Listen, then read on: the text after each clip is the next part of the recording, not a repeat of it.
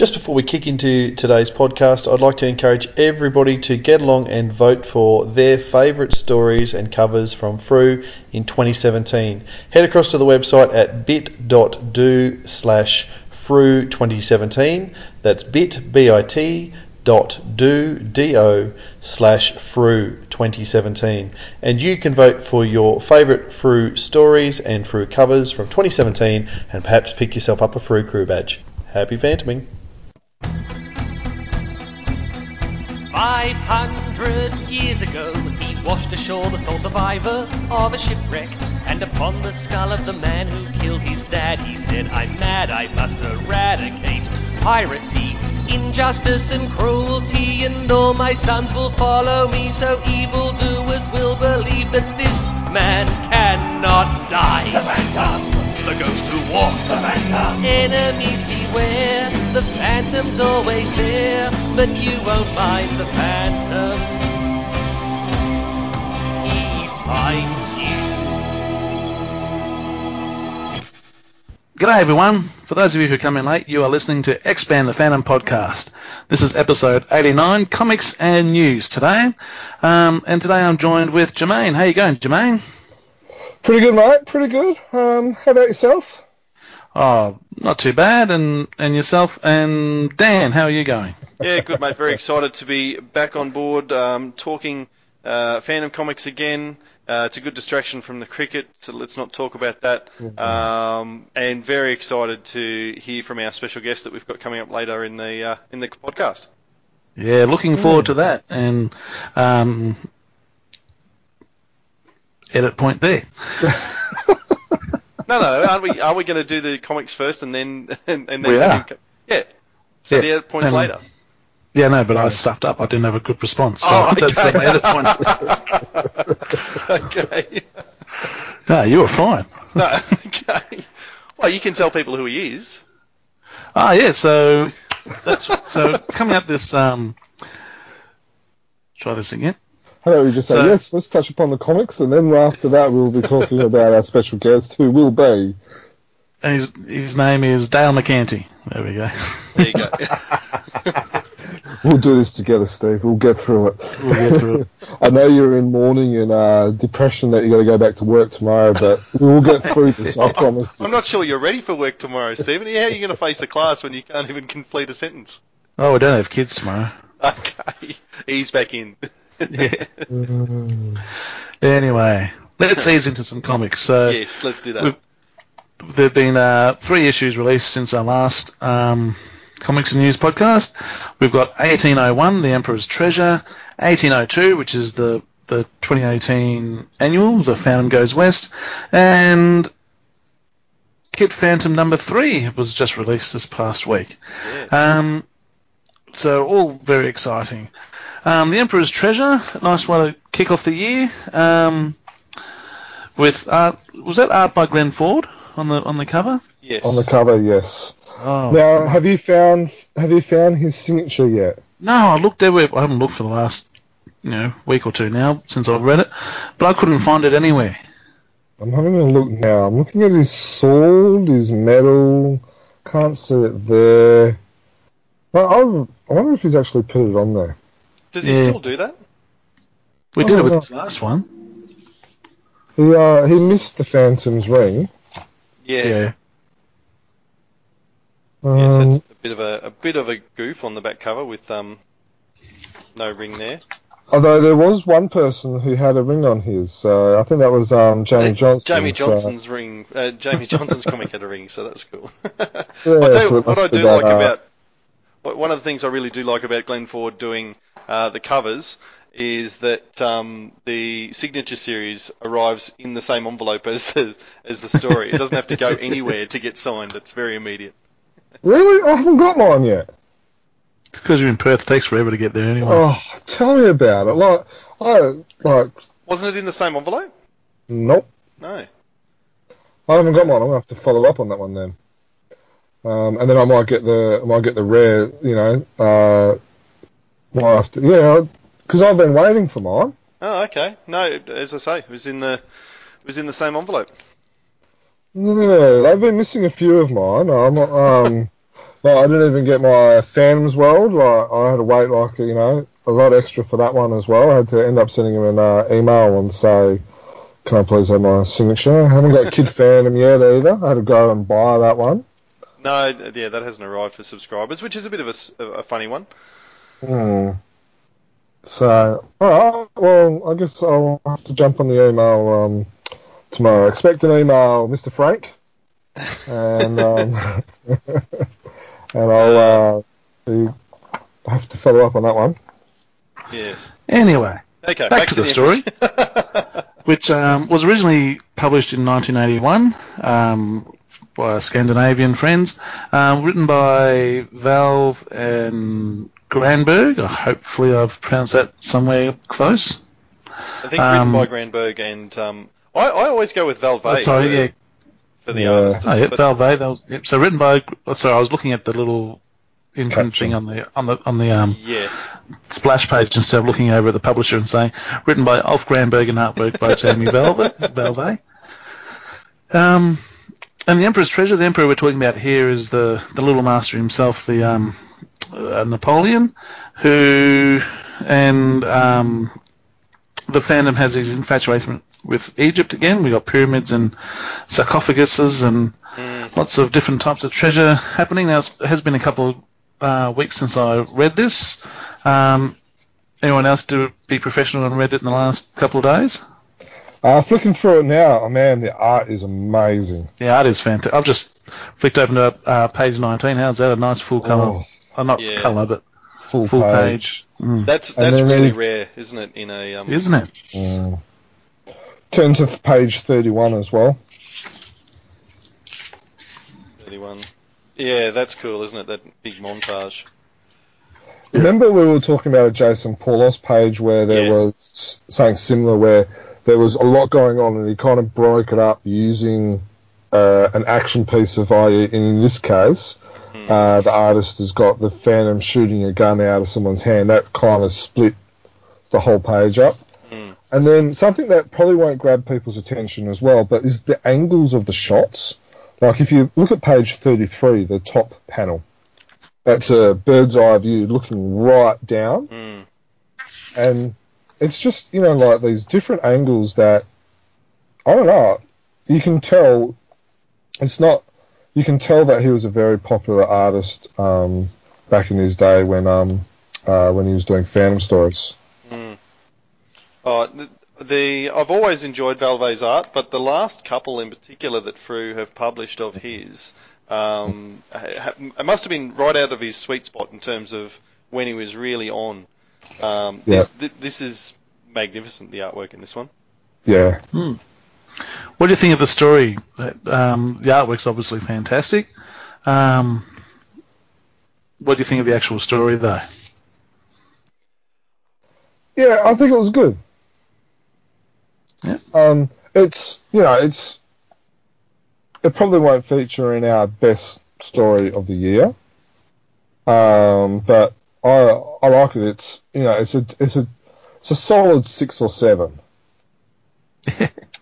But yeah, I thought it was a good story to start the year off. It was, you know, a, a good, reasonably fast-paced adventure. Mm. I really enjoyed the. Um, I, I genuinely enjoyed the, the setting at the start, I suppose, with the Phantom uh, catching up with uh, an old university professor. Um, it's not often that you have stories that harken back to his time um, in uni, at uni Yeah, in. America, and just to, to bring that in and sort of a bit full circle there. Um, you get to see him in his um, gridiron outfit. For some on page four there, for some reason the professor has decided to go down and interrupt him mid football game to say that I'm back off to Paris. Um, I that entertained me. but other than that, yeah, I liked I like what you said about the. It is fast paced, and yeah, I'm I'm not a huge Egyptian fan as well, but I, it wasn't it, smacking you over the head with it. I didn't think. Um, and some really classic um, underwater action sequences, which are you know really really cool for the fandom as well. So no, I quite enjoyed it. Yeah. The Okay. art the art definitely makes it a better story. Yes. Yeah. Rightio, so nothing else on that. we all agree it's a good, so- solid story. Nice way to kick off the year. And after um, the Emperor's Treasure, we had the big one. We've got the 20, hang on, where is it? The 2018 annual, which in this case is entitled "The Phantom Goes West." Now, before we get into the stories, it, um, this uh, publication uh, this year um, had the number 26 replica, rep, replica um, uh, included the royal prisoner. Um, yeah, yeah. Do you want me to take? You want someone else to take over, Steve? And um, also included in the pack was the Phantom, a Kid Phantom mask. So a nice little bonus there for everyone. Yeah, the, I, the mask is really cool. Um, it, it, it would have been. Um, I, I didn't have any just elastic laying around, so I twitched a couple of rubber bands together and MacGyvered a, a strap for Gus to put his on. Um, that was the first thing, you know, because I knew it was coming. The, got the mask out and gave it to him, and he was running around with it. Um, he, he really loves it. So uh, very cool, very cool. Ah, very good. Now, included in the annual, um, there's a forward there by. Sorry, just Andre- before we leave the mask, are you guys going to get extra ones from Frew? Do you reckon, or what are your? I I'm- probably will be, yeah, Yeah, because they're only four bucks. So I reckon you, you, you, you just grab, like, you know, next time you get a couple of comics or something from them, you just grab, you know, three or four. yeah, yeah. That was my thoughts too. They get, the postage is going to be next to nothing for them. So Mm, well, you know, and even if you, you know, if you're getting stuff from them anyway, whether it's signature covers or Yeah. or sketch covers or one of the posters or you know the file cards or something like that, um, you know, it's easy just to get a couple of those chucked in.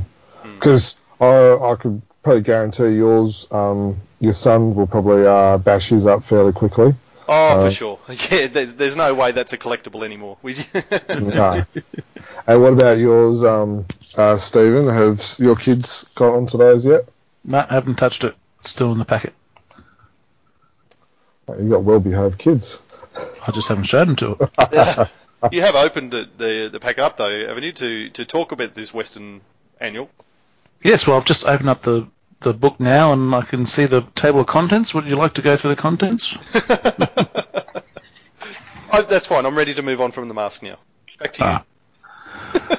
So, um, as we said, it's the, the Phantom Goes West. We've got um, so it's full of Western stories, uh, um, you know, cowboy type stories, um, and it's introduced with a forward by Andreas Eriksson, um, who tells us a bit about what we're about to read. Um, interesting that the next uh, four stories um, have the Turkish connection with Ozcan uh, Eralp. We'll just say Ozcan um, who who was the illustrator on uh, was it called the um, Cowboy Trilogy? What was is that what it was originally called? Uh, the so-called Cowboy trilogy, yeah, that opens Yep. this. Yep. Yep. And he had, then he yeah then he's had an extra one on uh, with Badlands, his own one that he that he wrote and illustrated. Um, and then we've got the Freedom. Oh, sorry. The, so those the the Cowboy trilogy were the Wagon Master, the Indian Hater, Terror in the Desert. Then there was Badlands. Um, following from that, um, so they're all from the 70s. Then we've got the Freedom Trail from '99, the Phantom Cowboy, which is the the Falk uh, Barry. Um, not just Barry, there was also Olson and Williams, um, which was back from 1994. The Assassin um, from 91, and The Chosen One, which isn't a Phantom story. Um, it's a Phantom Ranger story, which has been included, and that's a new one, um, written just for for this um, uh, publication. So we'll start off with um, the, how do you want to do this? Story by story, or I just reckon, I reckon go with the Phantom Ranger first because you've just made mention of that. What are your guys' views of a non-Phantom story in the annual? Is it are we not worried as much because um, we've seen you know we're a little bit used to the Phantom Ranger and stuff like that, and we're used to the giant size concept? Um, yes and no. Like I read it, but I haven't read the the giant size, like his adventures in the giant size stories. Um, so like this is kind of like a, well, I thought it was like a prequel, prequel or you know a um, what's the word? Um, foundation or An you know, origin origin, story. Origin origin story, story. So I'm assuming that there was hasn't been any type of those sort of stories in the in the giant Right. size. Would that be right? No, No. Yeah. And I think from that mindset, I I actually didn't mind. I, I must admit, I was a little bit concerned or a little bit, mm, how's this going to work? But seeing with, you know, um, you know, it's the same genre. Um, we've got it with the giant size. I, it didn't bother me as much as I thought it was going to. Yeah, no, I'd agree with that. It um, it, it made sense, I guess, because it's a western and um, and a way of introducing the Phantom Ranger to other um, people who maybe haven't read the Giant Sizes yet or whatever. Um, and, ev- and and every time I sort of wondered, I came back to what Glenn said in the interview when we when he mentioned it to us, um, and he said he put it in there because he could, and no no better reason than that. So um, when he said, "Well, I put it there because I can," I'm like, "Well, yes, you can." So I'll read it. and he did. That's right. He did. We read it in. What did you Um, what, what did you think of it as a story? Look, it, I didn't think it was the strongest story in the um, in the annual. It was okay. It, it just seemed very um, Lone Rangerish to me. Not that I've read a lot or seen a lot of Lone Ranger, but it just had that kind of vibe to it. Um, and then The spaceship Just- threw me. Yeah. that was a bit of a WTF moment. But um, I went, what, what, what? Have I missed something? Yeah, here? Am I missing especially because just the, the way it is, it's just that page. You turn the page and suddenly it's full of UFOs. I thought it was a misprint or something at first. Uh, I'm just like, going, what on earth? And then it's kind of like, oh yes, okay, yeah, it makes sense. But honestly, what? Yeah, I just yeah, I must I must admit that as far as an origin story goes, like the whole the, the whole story is quite good. Yeah, I, I wouldn't have had the UFOs. Um, I just it's a bit of a cop out if I can say that um, in terms of how is this person you know turned into who they are. Um, basically magic or, or UFOs. Uh, yeah, it, that didn't work I- for me. yeah. I, I must admit, I always thought that the Phantom Ranger was like the Phantom, where it was passed down from generation to generation. So maybe I just assumed that.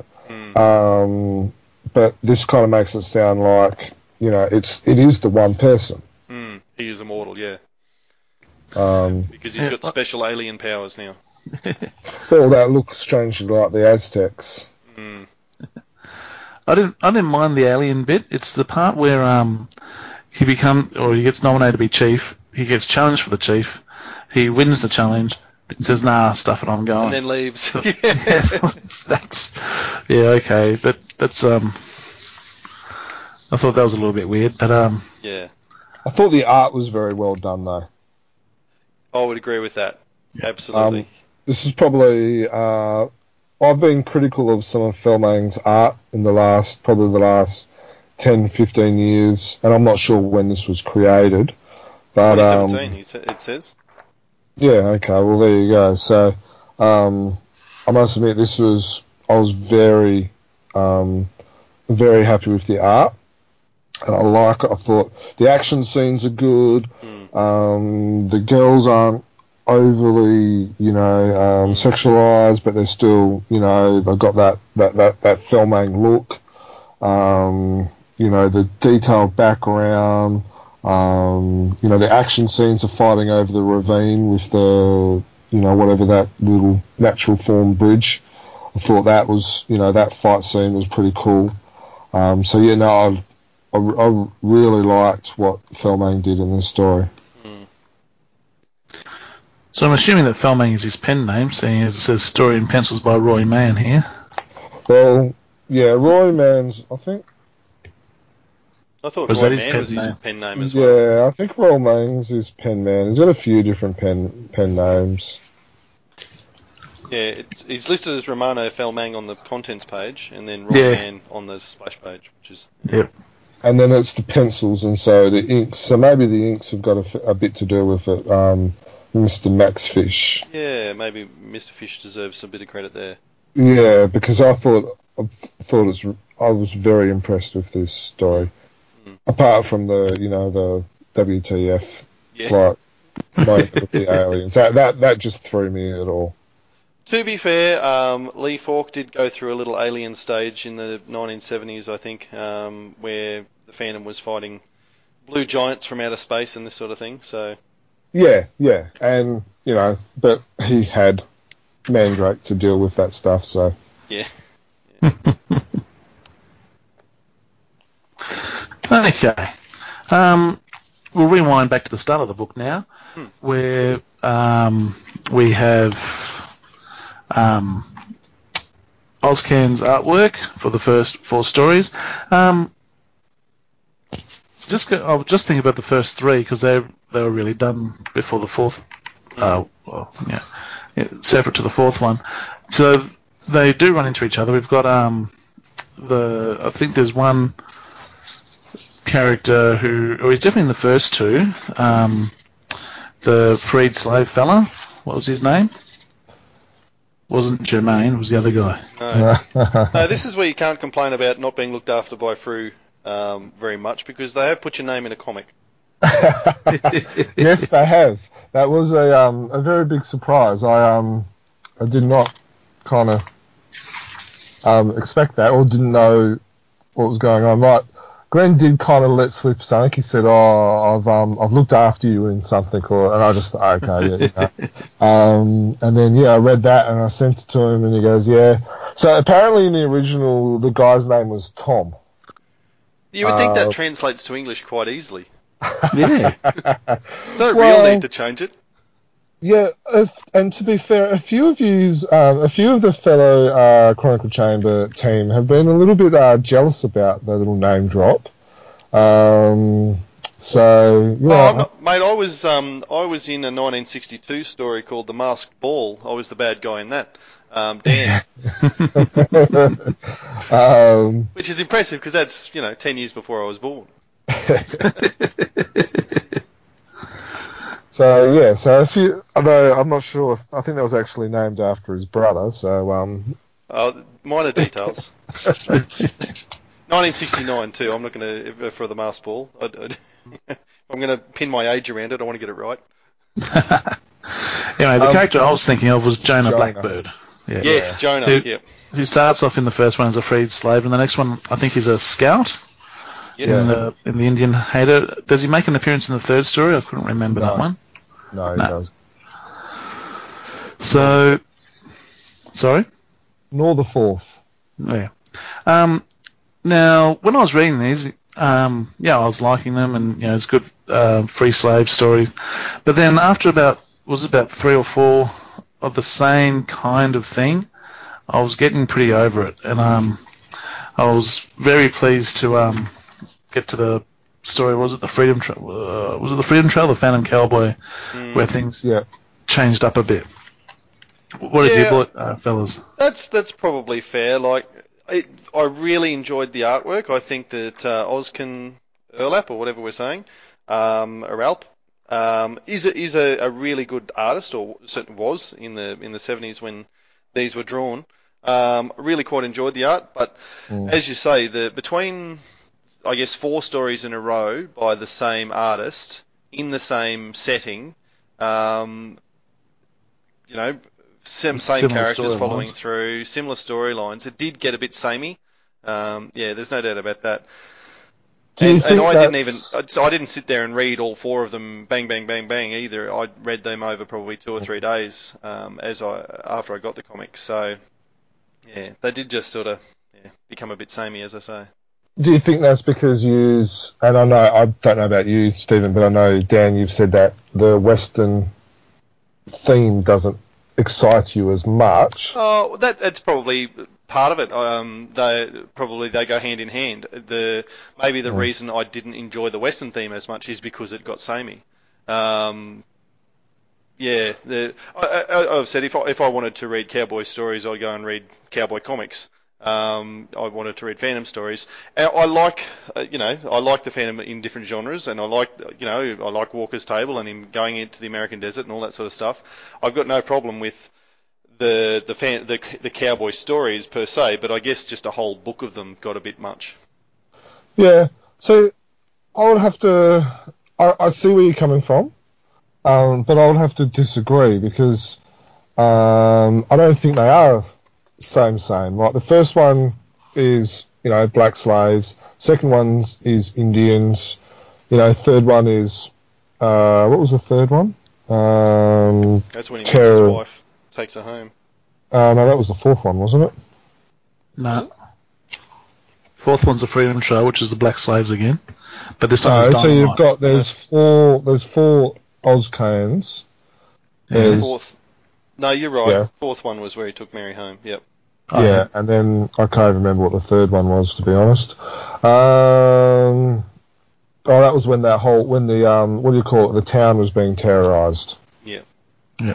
Um, so you know you've got settlers. So you've got black slaves, Indians, uh, settlers finding a wife. I think yeah they're in the same desert or the same area, but they're very different.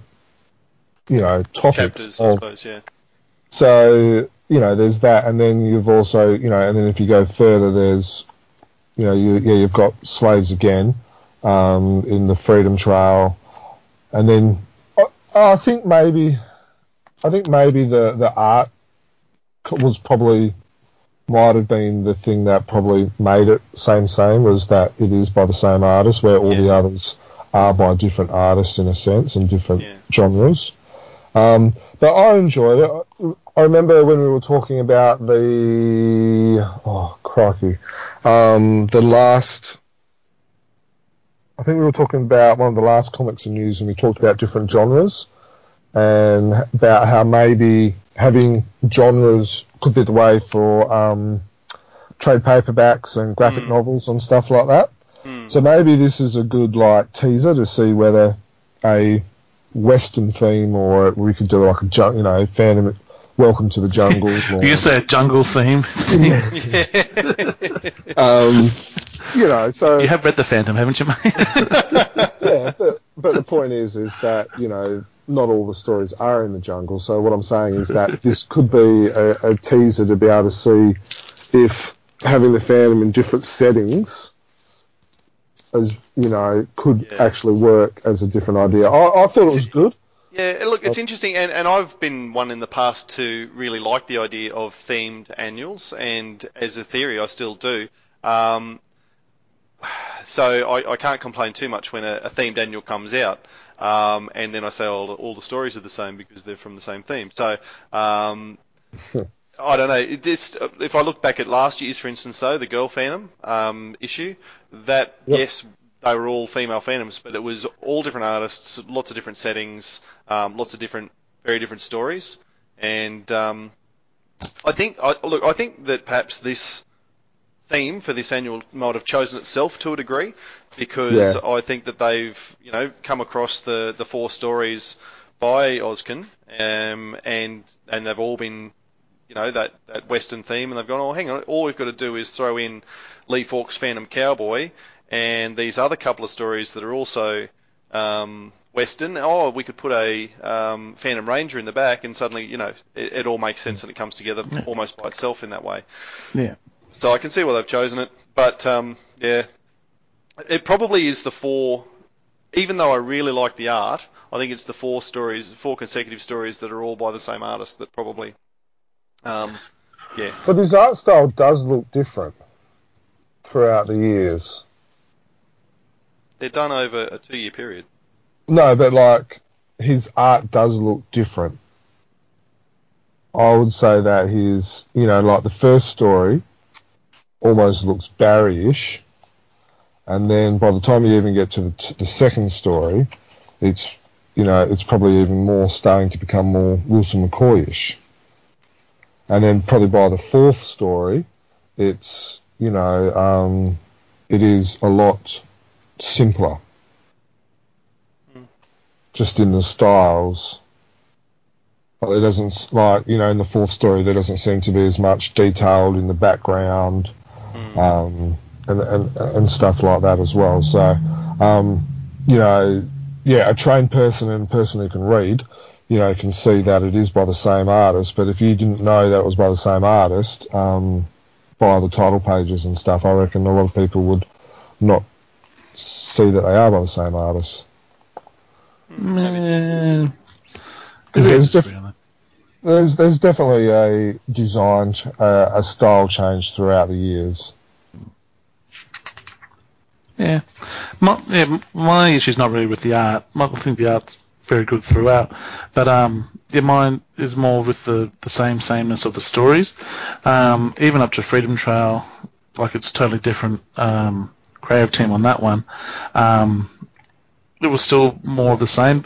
So I was very um, relieved when I got to the Phantom Cowboy, um, which took the the Western theme but did it on a different Mm. um, Yep. slant, um, and I really enjoyed it. I think for me, it's the, the pick of the the book.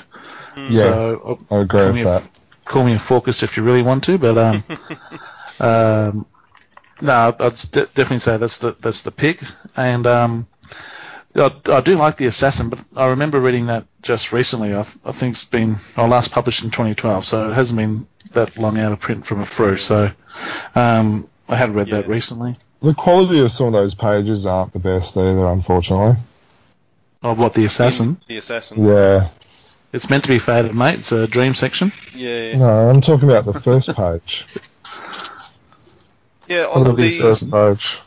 1st page isn't the best. it wasn't the. It's not as clean as some of the It's others. as- Yeah, 162, 163 ain't the best.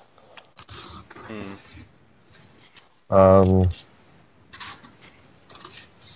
but yeah, yes, and look, I, it's it's it, for me, it's a little bit. The assassin suffers from a similar problem to the aliens in Phantom Cowboy. Like anything, once once you get into the supernatural and time travel and you know that It loses of stuff, you, doesn't it, Dan? It, it, loses at me a bit. It really does. yeah. Hmm. But I, I- in in talk, I agree with what you're saying about the um the supernatural, but it's not the worst supernatural theme. It's sort of almost it's almost half believable. It's not as bad as Bullet Aliens and stuff like that. Yeah, yeah, no, that's fair. Um, I was pleased that um, some mention was made in Andreas's um, introduction that uh, the Phantom Cowboy was Cy Barry's last story, and I thought it Yeah. was really interesting to read through that. And I reckon you can just about tell. You talk about um, art styles changing. You can tell a really clear difference, I think, as this progresses, particularly around the Phantom's face, as much as anything. He becomes yeah, it was lot- really look, looking closely to try and find it. it becomes a lot squarer in the face, I reckon, as you as you go through the story. Mm. When was the last time Barry was credited? This is it, ninety four. This is his No, I'm talking about actual date. Uh, it doesn't say Barry, just says Falk. Yeah, know, it says. So I the last time he was credited in the little box was uh, nine three on page one three five. So that will be what they do month second. So the ninth day of the third month. It's the last time you see um, Falk's name. I mean Barry's name in the credits. And if you look at those two pages, I reckon you can see the difference in Oh, yeah, the and face. What page? What one eighteen? What page you on? One three five. Three five. Yeah, so 3rd of September would have been his Yeah. last one. Yeah. Yeah, Yep. certainly by the time you get over to the next page, um, on on one thirty six, very very square. Yeah, and even the name Falk is written differently as well. Hmm. Yep. Um, Got the eagle eye out on that one. Actually, that that happens. But yeah, that's exactly right. Immediately, the next uh, the next line. and he's not credited either. Hmm. Um, Olsen and and Williams. that Olsen and Williams. I don't think they're credited at all in that story. Well, it looks like because it's uh, it goes from the the 3rd of September to the 5th of September. So the 4th of September must have been a Sunday Yeah. back in '94. Pick that one. Yeah. uh, and what do we think of the cover? Um, not the best of Antonio's, and I like Antonio's work. I think he's um, you know, he's he's produced a lot of good covers over a long period of time. I like the cover, but I just don't think it's the best one I've seen from him. Yeah, like I can agree with that. Um, it has a um, well, it would have been about over a decade ago. They released um, all the original John James Bond novels as a set, um, and the artwork is very similar to that. Um, has that yeah has that type of feel to it. Um, so I like that feel, but yeah, it, it, there's just something slightly off that doesn't Doesn't sit, grab you. particularly, Yeah, particularly the front cover. The front cover thought you know something could be better, like lines clearer or something. I thought the back cover it's a good back cover. I thought. Yeah. Um, I did like the nice uh, touch to the uh, the the logo, the Yeah. wood paneling there. Yeah. I thought that was excellent, and um, yeah, and the fonts and stuff that they use there. Um, and the title, I thought that was all good. Um, Dan, what do you reckon? Yeah, I, I like Antonio's work as well, and I think you need to. Um, you, you talk about the clear lines and that sort of thing. Antonio's not necessarily known for his clear lines, um, especially if it's a, a painted cover. I'm not sure. Yeah. So there's Uh, issue, issues with that, I realise, but it, I'm just looking at that at the Phantom firing the gun, and just that just doesn't look Yeah. right. No, fair call. It's it, I don't know, just it's it, it, it's a it's a montage. You know, I've got it open um, so I can see front and back at the moment, and it's just a big montage, I suppose, of just here's things that you might see in the Wild West. And I like I like a cover image that tells a bit of a story in itself, and this is just a whole bunch of um, here's some things that fit in cowboy stories. So Yeah. yeah, It would have would have been nice. I like the shooting Phantom. It would have been nice if there was like a um, uh, if like if that was the main picture of like the Phantom, you know, shooting in a in a standoff with someone else and stuff like that. Because you know when when I think of Phantom, I mean when I think of the Wild West, that's majority of the time that comes up to me would be you know the uh, the duels. the old yeah the showdowns and Mm. stuff like that. So I like the idea of the Phantom shooting, but if that was maybe the main image of the story of the cover, I think it, that would have interested me a little bit more. It's not the worst cover that we've seen, and to be honest, we are rather spoilt these days. Oh, absolutely. a couple of years ago.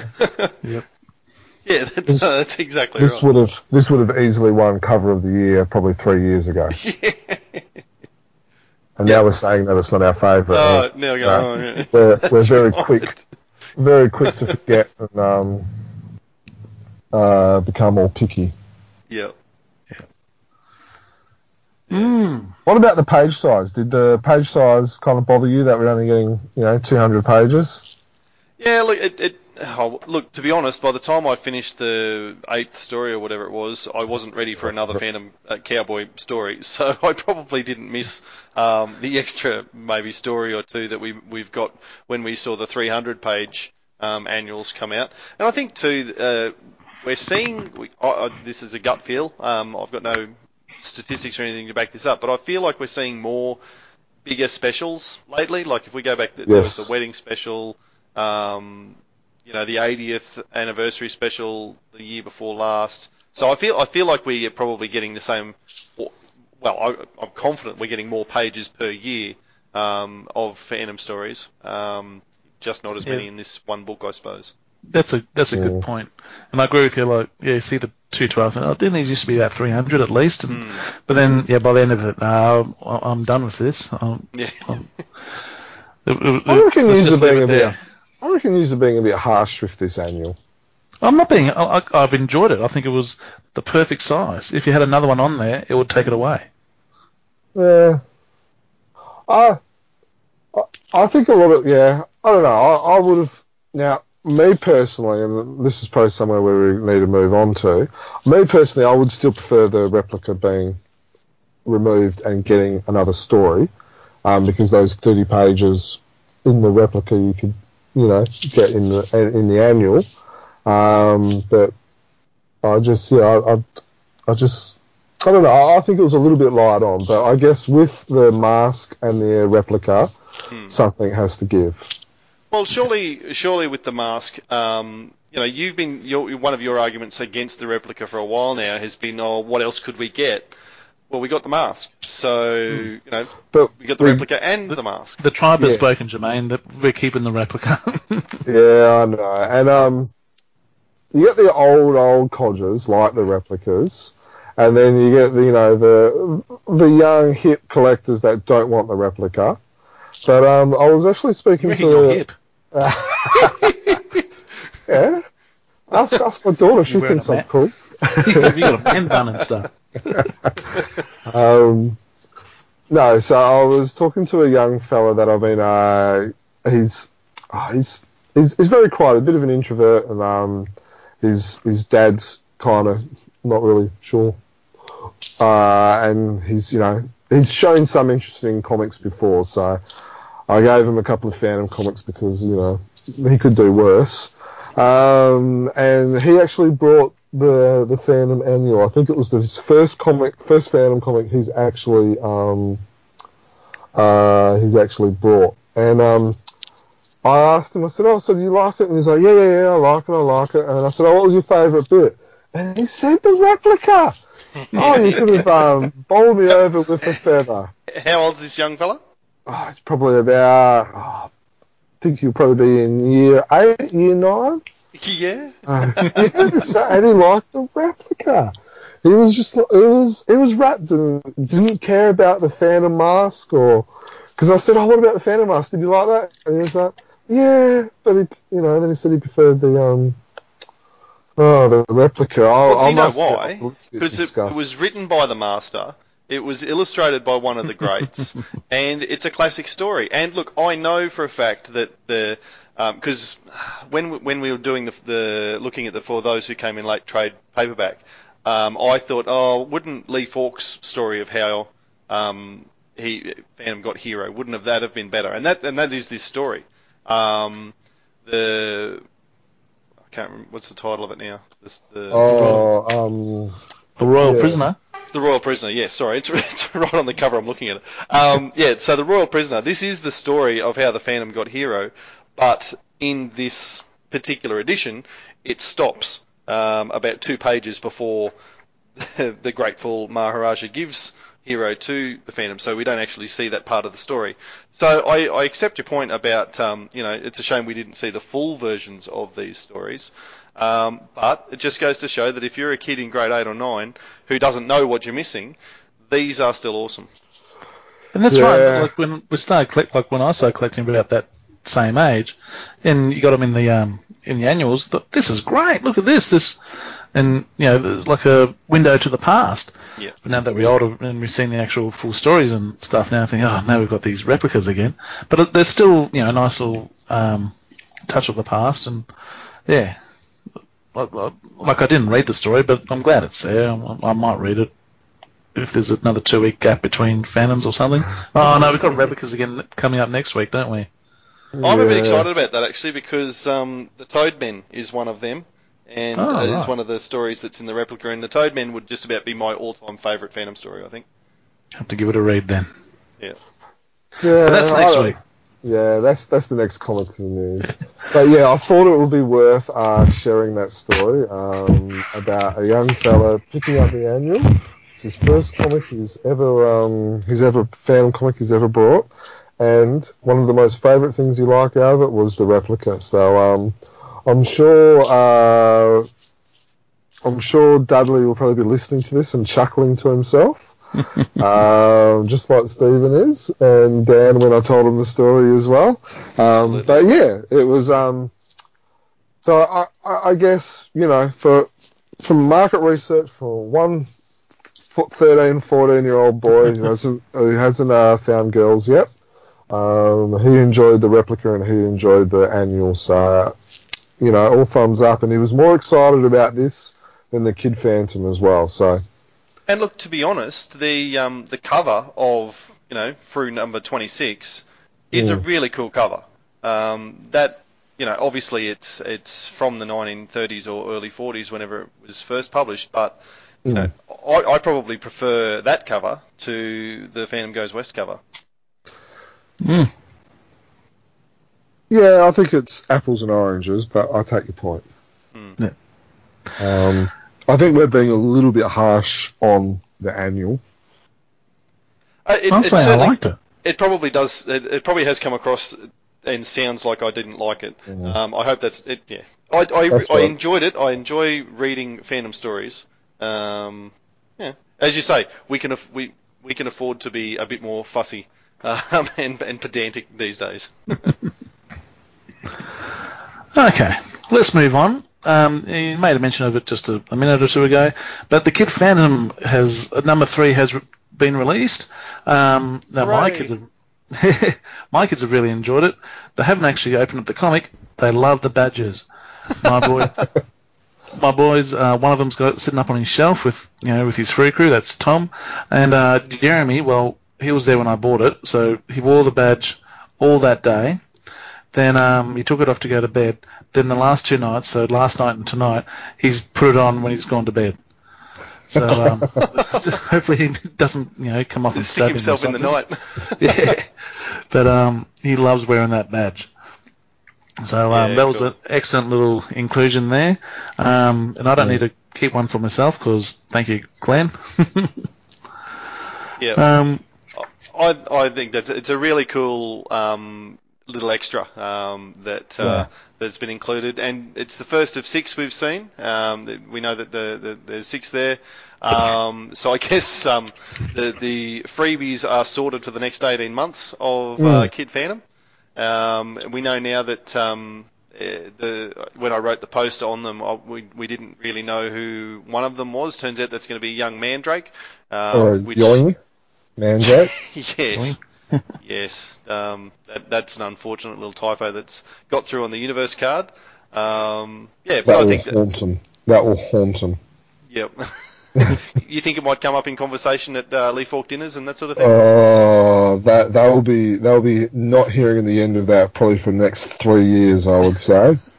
Um, and I'm sure you, Glenn you should probably, uh, write. You should write a letter into the forum, um, supporting supporting the replica, telling them how a Yoing Phantom fan really enjoyed it. uh, really, really expanding to the yoing Mac market. anyway, g'day Glenn and Dudley and Renee. How are we going? Um, first off, the cover is brilliant and Kid Phantom. Yeah. Um, there's a, and after reading this, and I just um, it was a quick read. Um, all the um, Easter eggs that popped out. We're going to talk about the Easter. We'll talk about the Easter eggs later. no, but, I um, think about the Easter eggs now. Easter egg. Well, there's an Easter egg on the back cover, Okay, what's that? 36. hmm Yep. Vote number Yep. 36 for 1936 of the Yep. uh, first story. Yep. Yep. All right. Um, Well, that's yours, uh, Jermaine. What's the first one you? What's one that you saw? To be honest, I wasn't really looking for Easter eggs. I was just reading the comic, and then I thought, oh, have I finished it? Um, but that's is that thing, I wasn't looking for them. They just sprung out. Yeah. was that other boat one, the LF0411? Was that Yeah. that one as Well, well? that's. Um, I reckon that's Lee Falk, and he was born in April of 1911. So that's what that'll be. LF 04 April 11 1911. So should that be 1104 if we are if it's the, the, the American? Um, Uh, we're not in America. Kid Phantom's an Australian creation, and they do the date properly. but yeah, so that was one that I kind of thought, yeah, that's probably one. Um, and then you got the 36 and the other one. That, Uh, that I took- must admit, that's probably the only one that I actually really spotted. Although I will say that um that uh the guy on the back cover with the um the main guy who kind of who kind of looks a bit like a a young um what's that dude from the Daily Stories, a Shadow or the Python? Oh yeah. Do you mean looks like the? Do you mean the the pirate with the red bandana No, no, no, the the black fella. down low central? Yeah. Yeah. Okay. Yep. What about you, The other- Dan? Sorry. What about you? If we're just flicking through the pages, like start from the start, where's Well, are we done with the Easter eggs, or are we still going? No, no, we're still I going mean, on I'm talking about Easter eggs. Oh, okay, page 11. Um, they are staying in cabin number 1936. Yep, that actually comes in page nine too. So that's right. Oh, does it? There you but, go. Yeah, but page 11, that was the first one that I spotted when I saw 1936 on the door. I thought, hang on, Yeah. What else is in here? Oh, that's right. Mason puts Easter eggs in. So yeah, well that was the first one that I saw. Yeah. Um, and then next page, page 13. Do you see the one there? Page 13. Yeah. No? Oh, the spider web symbol. Yep, spider web symbols from the for Sing Brotherhood Sing symbol from the movie. From the movie. Yeah, I must admit I did see that one. Yeah. Um, now the next page, page 15. Yep. See the one there? Mi- the middle panel. Um, I'm going to feel like No, an idiot in a second. tell us. Yes, you're a Lee Falk. Come on, focused. It is staring you right in the face. The the red and white striped beanie. Yep, the the, the beanie. The, well, I didn't know if it was red, but you know, the striped beanie from the is it the bad guys or the bad ones? Ah, yep, yep. Oh, yeah, yeah. Oh, Okay. and you call yourself yeah, a the bad focused. ones. Yep, that's a good You're- one. You were looking very closely. Well done. Mm. If you really want to say it, you got Popeye on page 14 with the anchor tattoo, but we, that's probably just a tattoo. That'll be just, Yeah. um, yeah. A generic. Yep. Yeah. What other ones have we got? Steve, you're on fire, Um, please, mate. Well, they're the ones I first spotted. I'm, I've got to turn the pages now. Well, I, I Um, must say, I really enjoyed on page two. Um, oh, it's not an Easter egg, maybe, but it's certainly a tribute in um, the the last dialogue panel on page two.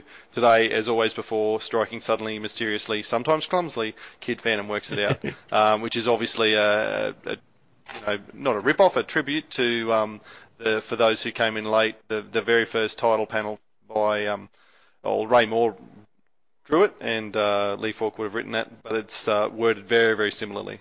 Just thrown in the sometimes clumsily. There was, there was something in the dialogue, but it, I can't remember now.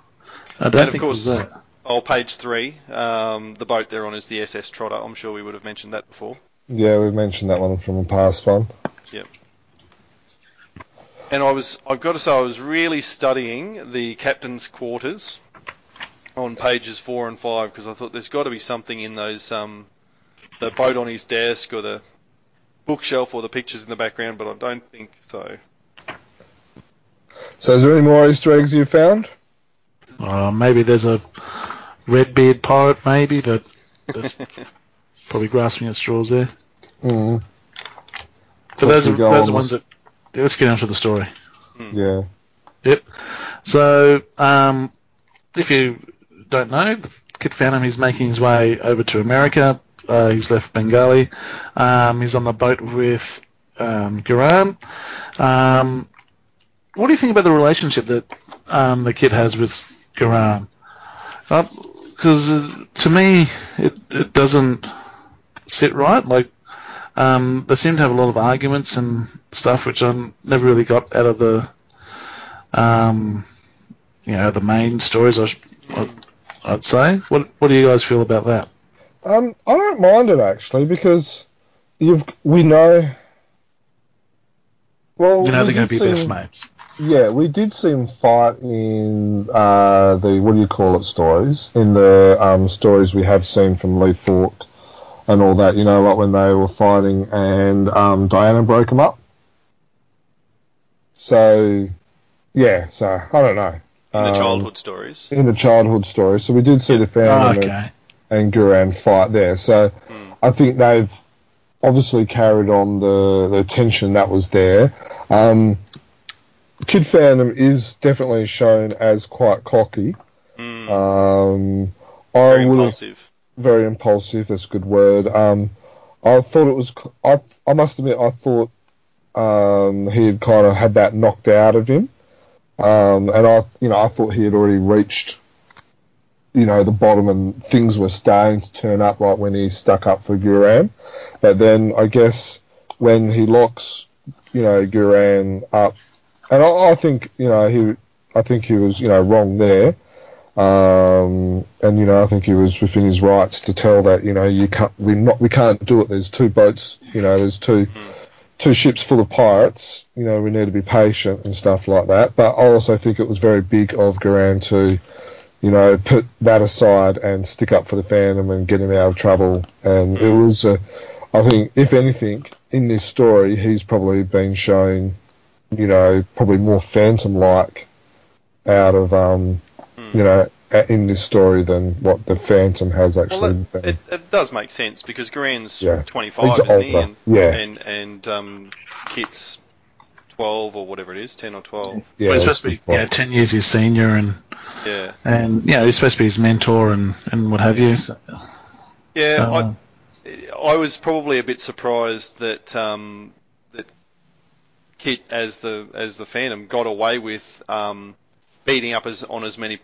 pirates as he did, which I guess is a good job there, didn't he? he did. He like completely destroyed a ship, um, or, or cleaned a ship out of pirates, which is pretty cool. And that was explained by um, Captain Cleaver when um, she said something about um, that's the, the trainee ship basically.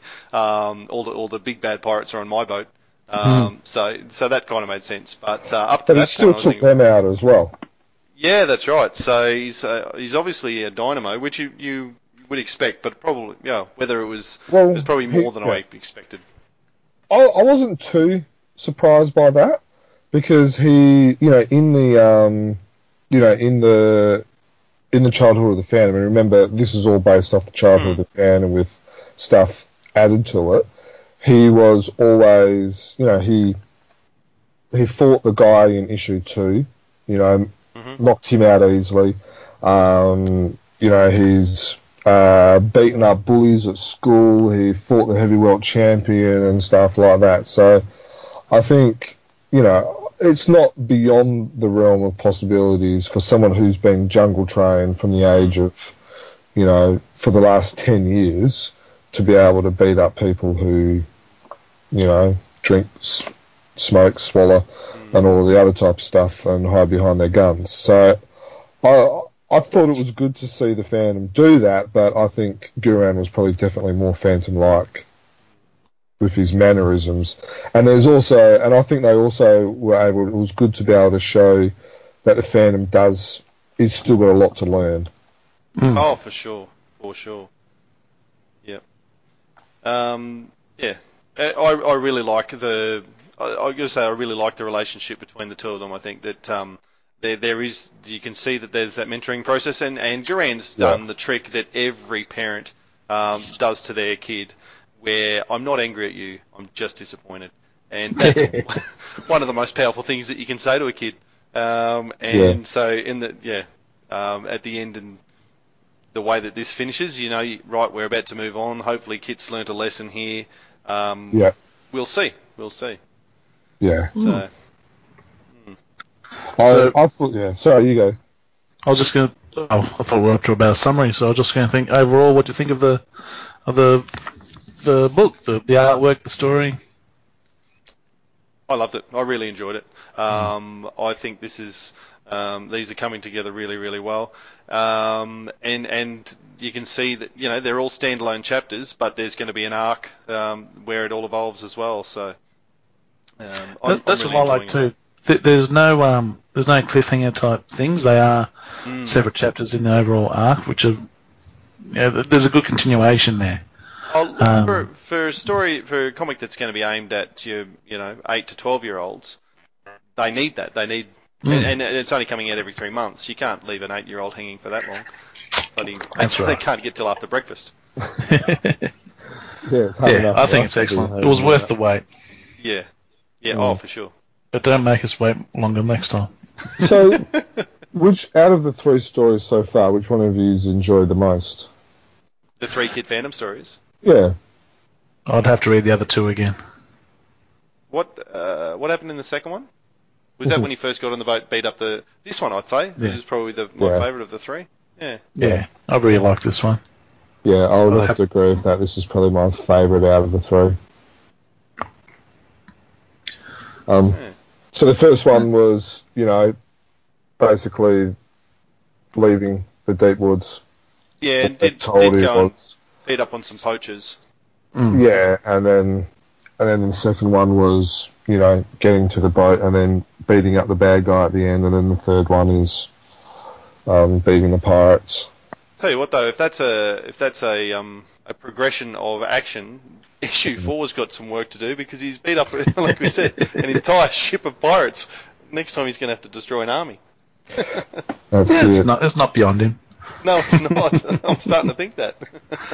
Yeah. But um, I think you raise a good point about the fact how, you know, we're we're seeing the Phantom grow as a character throughout the stories, and we're seeing, and it's not, and we've said it before, but we like when we see, um, like the Phantom having, you know, being fallible, having faults, having issues, and stuff like that, and we're seeing that in this, like, you know, he's he's impulsive and then yeah he gets he saves the day but at what cost?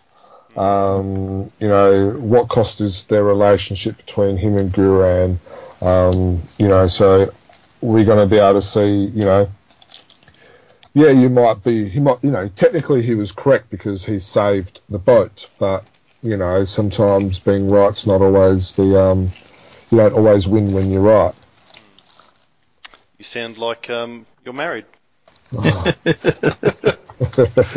Yeah, mate. Ten years. Ten, ten past years. I haven't learned that in ten years.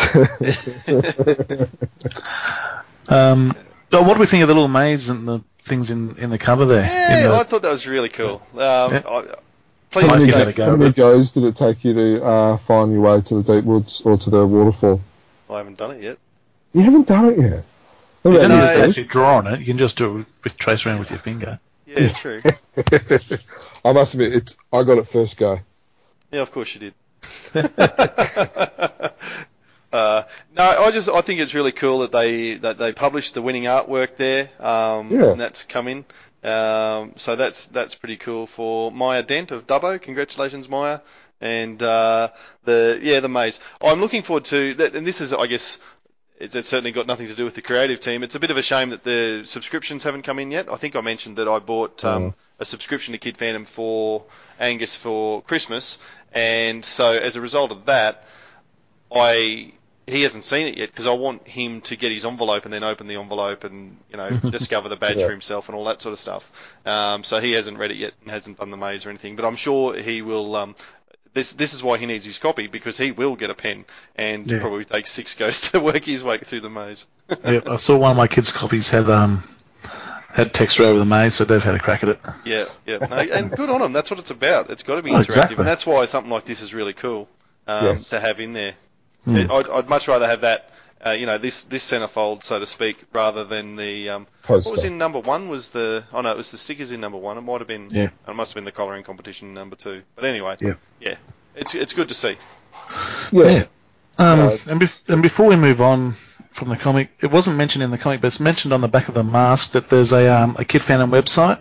Um, it's not doesn't seem to be live yet, but um, yeah, and on the back of the something to badges, look forward to. it- the- Yeah. the- Oh right, Yeah. on the badges was it? Yeah. And there's been a Facebook page that's uh, popped up as well, um, Yeah. which has been a little bit of action of as well, which is kind of nice.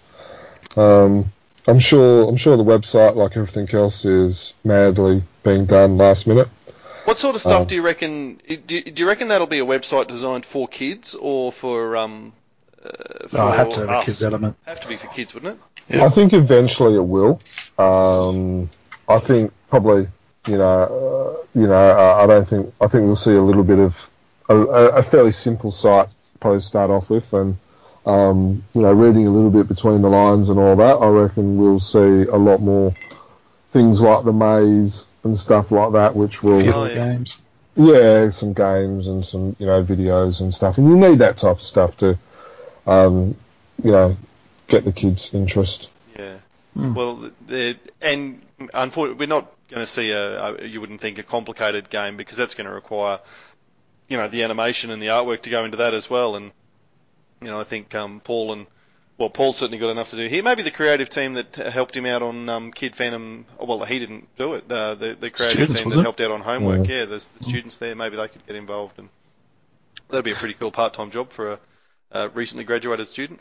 Yeah, but I mean, it, it comes down to time, money, and stuff like that. And it's you know it's not easy doing that type of stuff. Um, you know, when we go to websites like ABC, you know, Disney and stuff like that, their budgets are you know a lot bigger than what I would assume uh, Frew's would be. Yeah, well, that's fair, but it's not my time and it's not my money, so I just want to see it. And talking about time and well, Paul Mason's time, he's spending some time with his own podcast. Um, he's teamed up with Amanda Batchy, ba- oh, I I'm assuming Backy. Yep. Um, I've forgotten what the name of the podcast is. It's always popping up on my Facebook. It's called the most popular podcast. That's it, the most popular podcast. Um, so check it out. They've got a, um, a Facebook page, so which was just that most popular pop- podcast, and um, you should be able to um, get around that. So that'll be Yeah. good. The really, the really cool thing that they're doing is um, Amanda's also putting it up. uh, She's basically the brains behind it, and Paul um, is a special guest. It's a bit like uh, Paul is a little bit like Jermaine on ours. Um, no, um, Right, so Um, you're saying that I, I, you know, you do all the work and I make the podcast. something like that. Uh, no, what, what's really cool is what Amanda's been doing is the um, the YouTube videos to go with it, where she does a she films a time lapse of Paul drawing Kid Phantom, and so you can Oh. actually sit there and um, they're only, they're only short podcasts. They've got a lot to learn. Um, they, they they've been going around the 25 to 30 minute mark, and um, so if you've got a sorry. Really? We're just finishing our intro by then. yeah, I know. I, as I say, they- they- they're only on episode three or four or something like that. Um, but yeah, if you've got a spare 25 minutes, you can sit and watch Paul um, draw a page of um, of Kid Phantom, and it and it is cool because it's not it's it's not um, a spoiler or anything like that. It literally is him just working on a page, and um, I think pod, um, podcast one was drawing the page, podcast two was colouring that same page. So um, Oh, yeah. yeah, it's interesting. Cool. Um, and, and talking about YouTube, we've got our podcasts are now up on YouTube, or some of them are up on YouTube now, Dan. Yeah, that came as a suggestion from um, Jeremy Klein. Um, I hope I've got that right. Um, shout out to you, Jeremy, if you're listening. Um, yeah, that was a comment on um, one of the the Chronicle Chamber web posts or blogs um, featuring it, and he said, "Why don't you put these on YouTube?" And I couldn't think of a good reason why not. So it, it, it's actually really quite easy for us to do. It turns out, um, you know, it's, it's once you do everything else for the podcast, it's probably only an extra ten minutes of work, and then, you know, in Australian internet, about six hours of up, upload time um, to get it up there. So yeah, um, it- you know, a few people are listening that way apparently. So um, why not? So yeah, next time you're on YouTube, you can you can sit there and watch a um, a still and listen to us. Yeah. Well, what else would you rather be doing? Yeah, exactly. Yep. Now, um, it's at this time that we're going to uh, go to a pre-recorded interview. Um, now, you'll remember that we spoke to Alex Winter uh, about a month or so ago about the uh, Phantom board game that's being developed.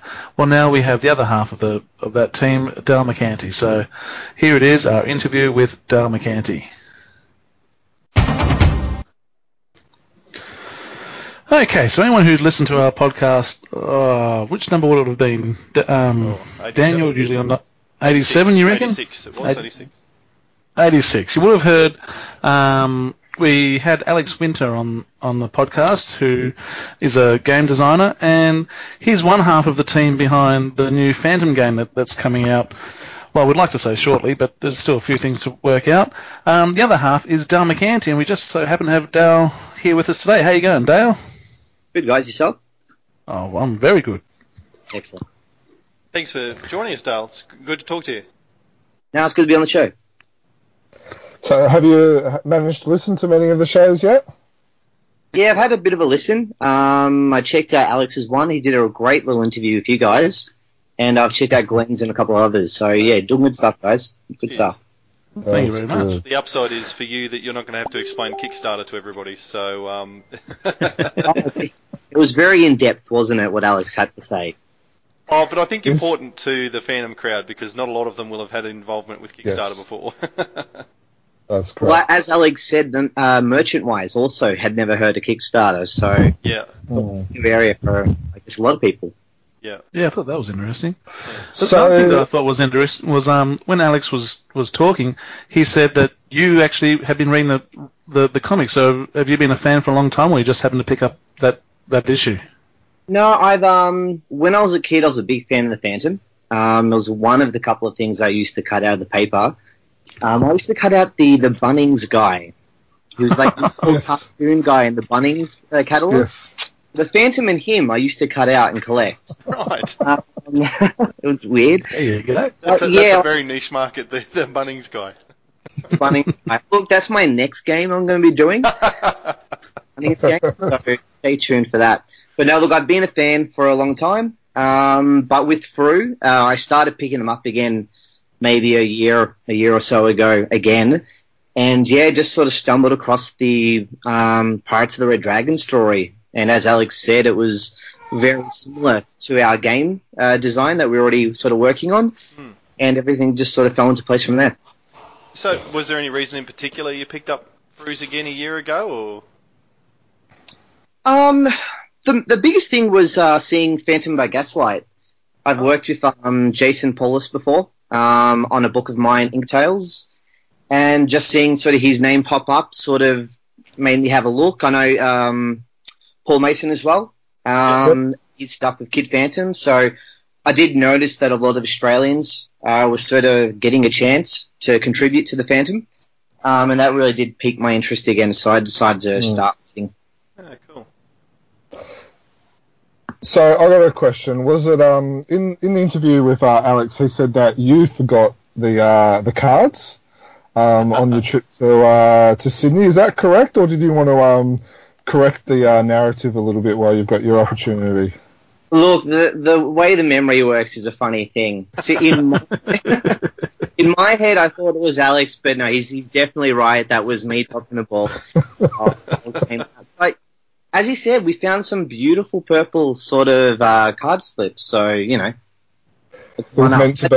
that we had that. So you know, and that sold it. The Frew guys, uh, Renee and Glenn, just, they just saw the, that purple and went, "Yeah, we want it." Uh, Yeah, cool. that's good. So with the with the story of um of uh, the Red Dragon, like you were saying that it's very similar as the story that you've got. Um, was it was it that that hooked you, or was there other aspects of the actual story that kind of like you know sold it for you? It's it's mainly the the third installment of that series or that trilogy, um, Right. where the Phantom is sort of going through and having to pass different traps. Um, our board game is sort of like a Indiana Jones esque type of game. Um, already it was so having reading that sort of issue and seeing the Phantom doing the same things, uh, it was quite easy to tailor uh, the game already designed towards the Phantom. So it really was that single issue that sort of made me go, you know what, this could be a Phantom game. We've done a lot of adjustments from there. It wasn't just, hey, let's slap a skin on top. That was just the the point where I was like, this could be a Phantom game, and now it is. Yeah. Okay, so I think you've just given away the concept of the game, which um, uh, thank you for that. Uh, That was meant to be a better kept secret, but yeah. I think Alex pretty much said it last time. Yeah, that's exactly right. I must have missed over that bit, but I did not. I did not remember Alex talking about how there's that. There's the the the this, the um areas you have to go over. Getting so I must have missed that one. Yeah, no, I must have missed that. you might have to go back and read Pirates of the Red Dragon, Jim. No, I remember the story. I just didn't remember. Um, uh, He remembers the pictures. certain Yes. panels, um, Jermaine, do you remember?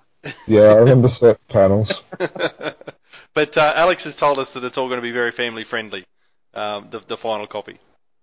It is, yeah. Look, I'm after listening to Alex, and I've started a stripped version of the game. So don't worry, guys. There will be something for you. I think that, just for the record, that was Dan, not not only the rest of us. And when we do play it for the Supernova, can we make sure it's not that version? No, no promises, guys. Uh, so, um, obviously, we're all fairly unfamiliar with the like actually creating a game and taking it from you know an idea in your head into something that you can actually um, start to market and that sort of thing. Um, is this the sort of thing that um, well, it sounds like you work on it uh, fairly regularly and, and you're, you're progressing along. You know, since we spoke to Dale, that's uh, since we spoke to Alex, that sort of thing. Yeah, definitely. So the game itself is almost almost finished. There's I'd probably need to play test it a couple or more times and that's it. The game is sort of set in stone. Oh, cool. Um, the stage that we're at now is actually just getting the art from Glenn Ford um, and working out the actual aesthetics and the look of it and the feel for the game. So that's I think the next major hurdle. The the game design itself is is pretty much done. Right. Now, as a designer, is this where? Is it? No, no. Sorry, you're the writer. Alex was the designer. Was is that right? So uh, Alex's background is graphic designer. Yep, yep, um, that's yeah. right. So he's sort of. I came up with an idea originally and approached Alex to sort of hop on board um, and make a game together. So for this particular game, we're co-designers. So Yeah. we share share equal parts. But he'll be So- doing a lot yeah. more of the graphic design when it comes to finalizing the game, whereas I'm more on the writing the rule book and I've created the story behind it because I am a writer, comic book writer. Yes, yes, that's And- right. So, So you, we should have mentioned you have produced After the Snow, which is the the Snow White sequel. Is that a, a fair, Yeah, very so short my- summary? Yeah, basically, yeah. So I run um, a company called White Cat Press in Melbourne, Australia, um, and this is my third book that I've released. And yeah, it's called After the Snow. It's basically a sequel to the original Brothers Grimm uh, story of Little Snow White, Okay. and, and I just sort of run with it. Um, it's set 18 years after the story when she met the Seven Dwarfs, and yeah, what sort of mayhem she gets up to after that. Cool. Which I just actually released on Kickstarter, so successfully. Yeah. yeah, we were Joel looking at it. that up. Yeah, what was it? 48 hours you were funded? Yeah, completely funded. It was actually under 48, but just 48 has a better ring to it. Yeah. Um, yeah, it was. We made like eight thousand, over eight thousand dollars in pre-orders, um, which for an Australian indie uh, comic is is really big. That's a large amount. Mm. Yeah, and you had about 10 different levels, I think it was as well, from memory. In regards to rewards, Yeah, yeah. So there was different types of items um, that we sort of created with the book: um, stickers, bookmarks, posters, original art, commissions. Um, it's just so we could sort of have, you know, people at the lower end, sort of just like the Mm. donation end, and then people on the sort of the far end um, get a lot of sort of a lot of product. and, and the prices were fairly reasonable as well. Yeah, it's, they're competitive. Um, I guess for indie comics, yeah, they're on par. Yeah. So, um, I've- in terms of comic book writing, and you mentioned writing the rule book, um, Alex said that you were maybe hoping to produce the rule book as a comic book. Is that is that possible? Is that where you're going? Uh, look, that was uh, sort of in discussion originally. Um, that idea has been completely abandoned. Uh, you're biting off more than I can sort of stomach, I guess. Yeah, Uh, yeah. no, rule book will will just sort of explain the rules, but it's going to have incredible Glenn Ford uh, art in the book, so it'll be uh, something to look at as well. Ah, okay, cool. Very Right. I'm getting so excited for this game. Every time someone, every time you mention something about it, I just can't wait for it to come out. Yeah, yeah. Look, Alex and I've been working on it for such a long time. It's um, it's pretty incredible that we've sort of gotten to this stage, and the next year, I guess, is going to be pretty intense for us. Um, when the Kickstarter sort of goes live, that will be everything. We'll Yeah. sort of be breathing Kickstarter because it really does take up every minute of your life, uh, as Alex and I've uh, discovered with our previous Kickstarters. Um, so yeah, you got to be really prepared for it.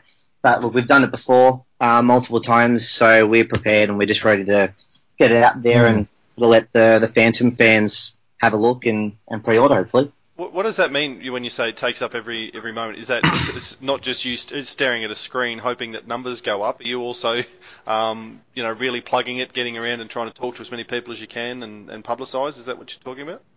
Yeah, yeah. So you got to release a whole bunch of um, press releases, uh, do interviews, um, also just responding to the comments, uh, looking over Mm. what orders are already there, um, coming up with stretch goals. Normally you have them all pre-planned, uh, but you know you can get a bigger response than you first thought, which is what happened with After the Snow.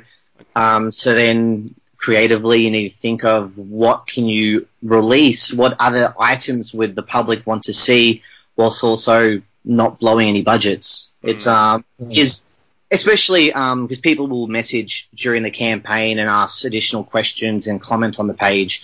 So you really need to be on the ball and just sort of have that window open all the time and just be ready to, you know, put out any fires if they arise, but just really be responsive to the community. Mm. Uh, you'll find the Kickstarter community is incredibly involved. Uh, when when they uh, back a project, uh, they're a part of it. Um, So they, they will want to know every everything that's happening. They want constant updates. Um, they even throw in feedback themselves and critique it. And occasionally you get some really good stuff that maybe you hadn't thought of.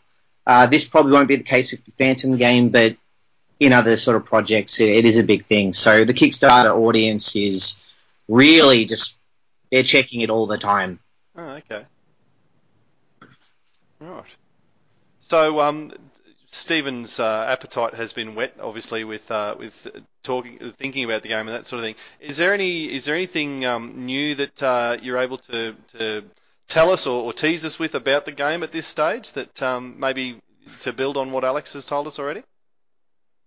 Yeah, um, well, I guess we could probably go a little bit over the gameplay. Um, so the board itself is, and obviously subject uh, to change, obviously. Hmm. Um, but the, at the moment, Glenn Ford will be actually drawing up um, the island of Dracon, which is where Princess Sin has her stronghold in the uh, South China Seas, um, and that will be the player's board. Uh, so there'll be six characters, um, six playable characters. Potentially there'll be additional hidden characters that will release through the Kickstarter, but we can't talk about that. Um, but yeah, you'll be able to go through the jungle um, and also through the temple uh, of Dracon, and and that's what the board's going to look like. We're going to have little miniatures, um, so the game will actually have actual characters that you're going to see moving around the board. Um, the So are they going to be? Are they going to be like um, oh, like little figurines? Basically, yeah, little figurines. I'm not sure on the size. Uh, that that's more of an Alex uh, question and answer. Um, but yeah, that's that's the idea at the moment.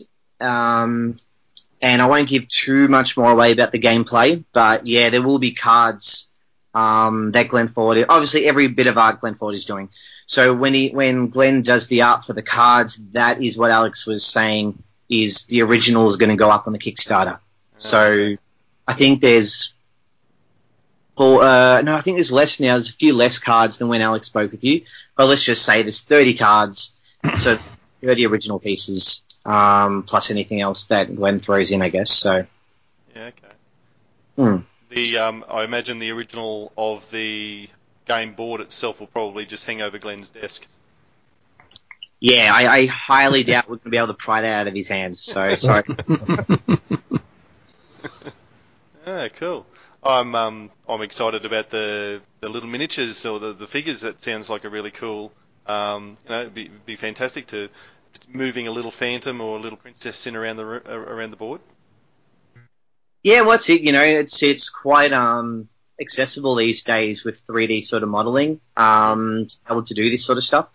So we're really looking uh, forward to getting some 3D designs done and uh, eventually releasing that and showing the public and seeing what they think. Uh, so yeah, it's really exciting. It's really cool. Is Glenn Alex- des- designing those as well? I believe Glenn would be doing initial designs, but then we'd have to go to a 3D sort of render artist um, to complete it. But the initial designs will be by Glenn. Sure.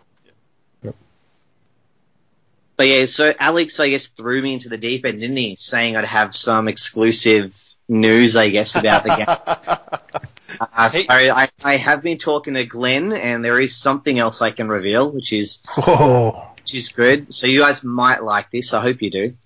Uh, so the original trilogy, uh, Pirates of the Red Dragon, uh, Frew has actually got the license to release it in color. Oh, So- wow. Oh, right. Next time we're actually going to see it in color. It's going to be all in one book, so one trade. Uh, but what we're actually also doing for the Phantom fans is there's going to be a prequel story and a sequel story to the trilogy. Oh. So it's going to have stories in one. So it'll be And- the book will be in the the five same, parts. It'll be five parts all in one massive trade. Wow. Oh, wow. So you guys So, saw the yeah. big trade that the, they for those who came in late. Yep. Yep. Probably something similar, similar style comic book trade. And so that would be um, th- that's not going to be sold together with the game. Are you saying, or is that a separate? Yeah, so that is going to be an item that's exclusive uh, to Kickstarter.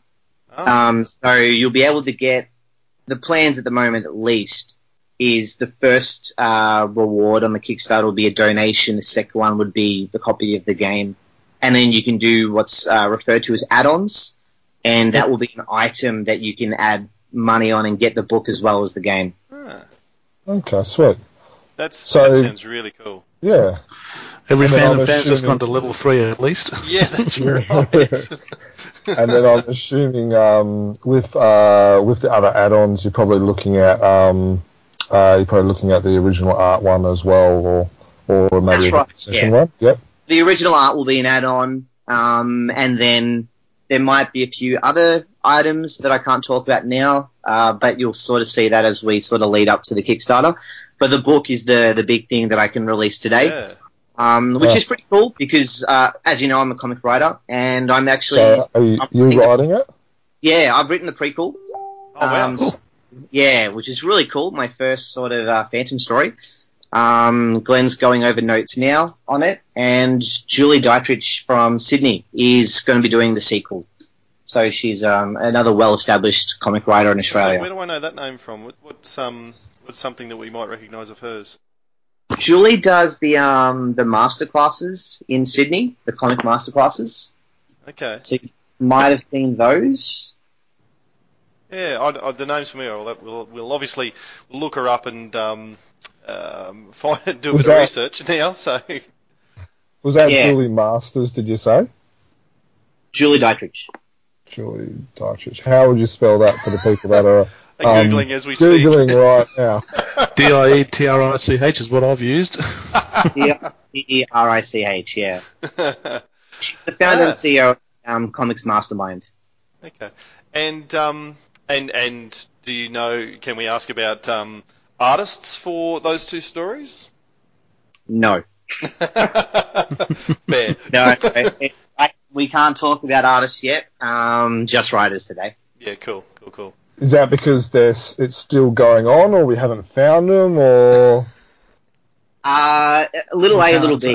a little bit of a, a little bit? Of, There, there are people. There are people in talks, Yeah, okay, you don't just get no and you just leave it at that. You got to keep prodding. and it worked. So there you go. Yeah. oh, okay. Um, oh, I'm definitely going to have to be going back and, and rereading the uh, the trilogy as it will formally become. Oh. Um, this is a bit like um, uh, what was the the Hitchhiker's Guide to the Galaxy started as a trilogy and, and really blew out. So Yeah, it's a trilogy in five parts. that's right. Was it six parts now? I can't remember. Yeah. Yeah. So yeah, we're, we're really um we are excited because we're I think we're going to be giving the the fans not just a game, um, hopefully an experience and also a lot of other exclusive content that they haven't been able to get before. So Yeah. there'll be a lot sort of coming towards people. So it's really Yeah, good. Cool. No, and and Phantom fans like things coming to them. so Yeah. um, it's it's it can be a little bit um, few and far between um, Phantom items on a year by year basis, and um, to have a whole you know new I guess basket of goodies come out is going to be very very exciting for people. Yeah. Um, Well, as far as I know, Frew hasn't done anything like this before. So No. it's a new chapter. It's really cool. yeah, yeah. Yeah. Uh, and I don't think, Jermaine, you could correct me on this, that, or we may have even said there's there's never been a uh, a Phantom board game released in Australia um, That's commercially. Yeah. Um, uh, no, there's no, not not a proper board game. There's Yeah, been like, for instance, there was the Snakes and Ladders. Yeah, but in terms of Uh, mass produced, um, yeah, Yeah, and That was that was handmade, wasn't it? That one. yes, that's right. Yeah. Yeah. The, um, Yeah, and that, yeah. the so the if I if we can ask about the writing, the the, the prequel that you have put together, um, I would imagine that when you're writing that, you're probably being a little bit mindful of the board game, are you, and sort of uh, dropping hints and that sort of thing, or, or is there is there markers in the in the prequel that are going to be relevant to the game?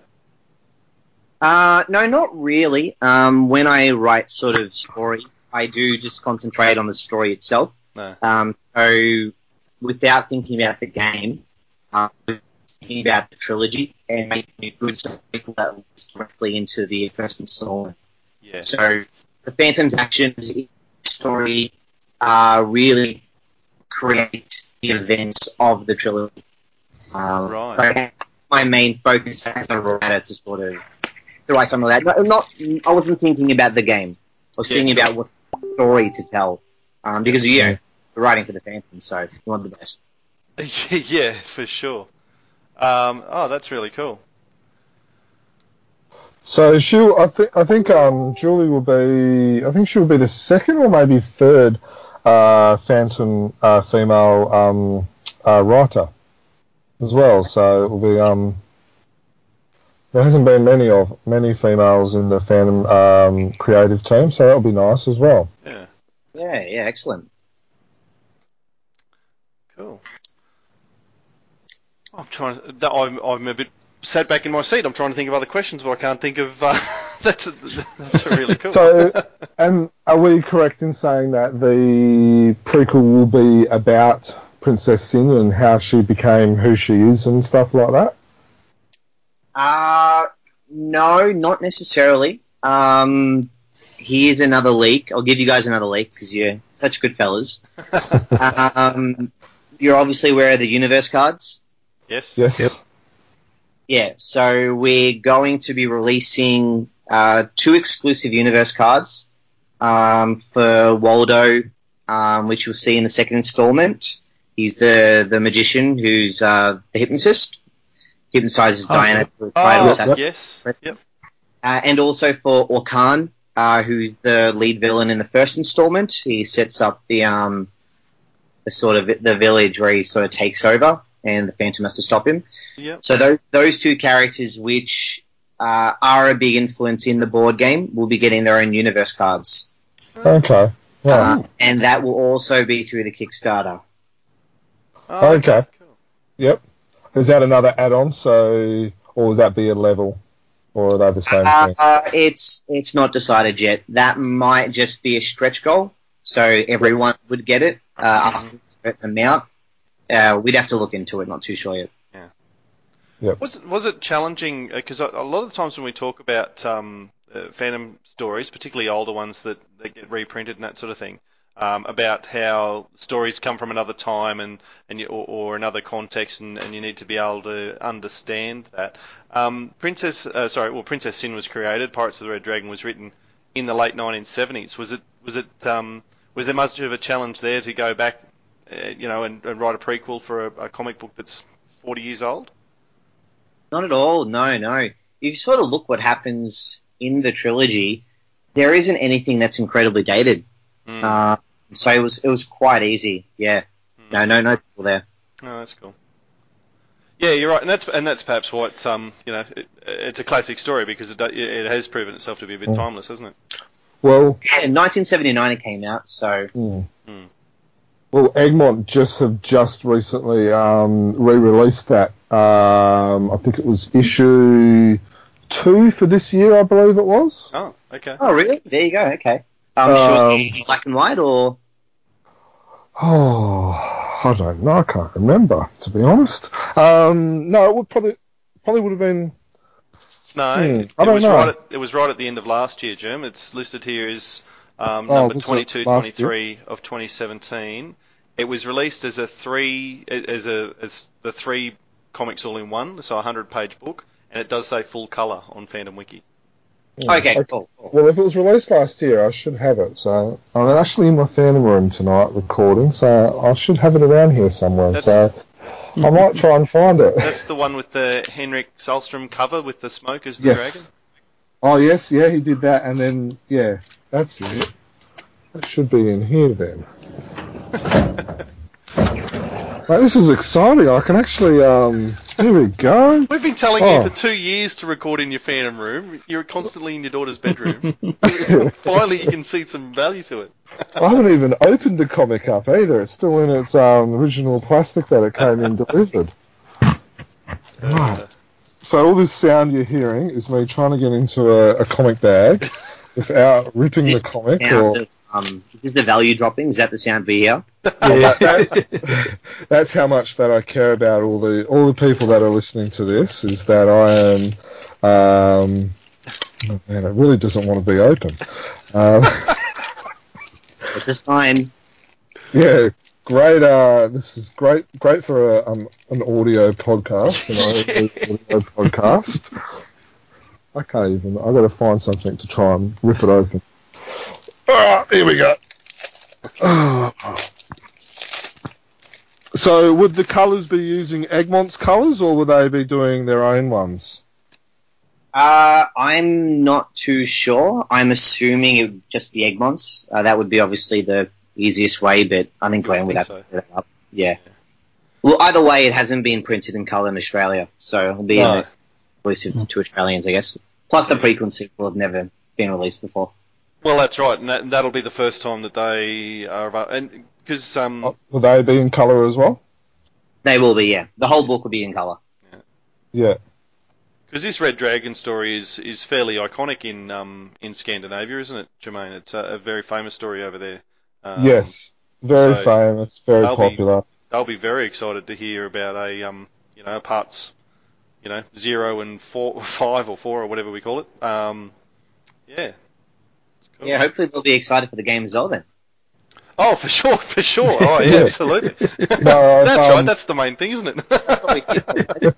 I've uh, already I've already been speaking to a couple of them over there, and they're um, uh, I've got one guy from uh, India who's um, keen to get himself one, um, and then I've got another guy, and then a couple over in Norway and Sweden and stuff like that who are keen to um, to jump on the Kickstarter as well. So I think you I think we'll be getting um, uh, worldwide coverage for this one. Yeah, it, Kickstarter's a bit funny. It's it's a all or nothing uh, campaign. So our goal, whatever the goal is, um, let's say it's twenty thousand for argument's sake. Mm. Um, if, if we don't raise the money in that one month, then the game itself doesn't get made. So Hmm. we really do want to say to the fans that you got to hop on the Kickstarter. You've Yeah. got to pre-order. It is a safe website with um. Um, and, and the more people that hop on, the cooler the sort of products that we can actually release. The, the more you actually get, you get more value. Uh, have a much. Sure. And are you still looking at November for the Kickstarter? Uh, yeah, so the idea is to release it around the same time as PAX. Um, Yep. So Alex and myself will be will have a table at PAX in our Game Expo. Uh, he explained it in the in episode Yeah. 86. Yeah. Um, basically, the same sort of thing. We'll have a prototype there. Um, people will be able to play test it, but also instantly uh, be able to hop onto their smartphone or iPad or whatever they have and, and pre-order the game. Yeah, cool. The, Yeah. the, the big push for us with prototyping is uh, having a copy ready for Sydney Supernova. Yeah. Uh, it's mid-year. Um, Alex and I are from Melbourne, um, so we'll be if it's ready, uh, we'll be flying up to Sydney um, to actually sit down and sit with the fans and let them sort of get a feel for it um, and sort of have a bit of a playtest.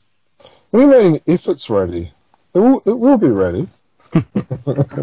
So reason why we're going there. How Ah. ready does it need to be, Dale, to, to get to that? Like you, when you say you've got a few more playtests to do, I can't imagine you're using little phantom miniatures and that sort of thing at the moment. So is that the level that you want it to be at, like a um, where you've got all of the things professionally produced, or are people going to be using a uh, you know a five cent coin to move around the board? Uh, look, we won't have the minis ready. Um, to get those made up is really expensive. Um, Yeah. and also have to then hire the artist uh, to do all the rendering. So Yeah. they, but you know, in in theory, we'd have um, sell sheets with this, and we'll sort of show people what they look like. Yep. And maybe just have some cardboard ones ready to go.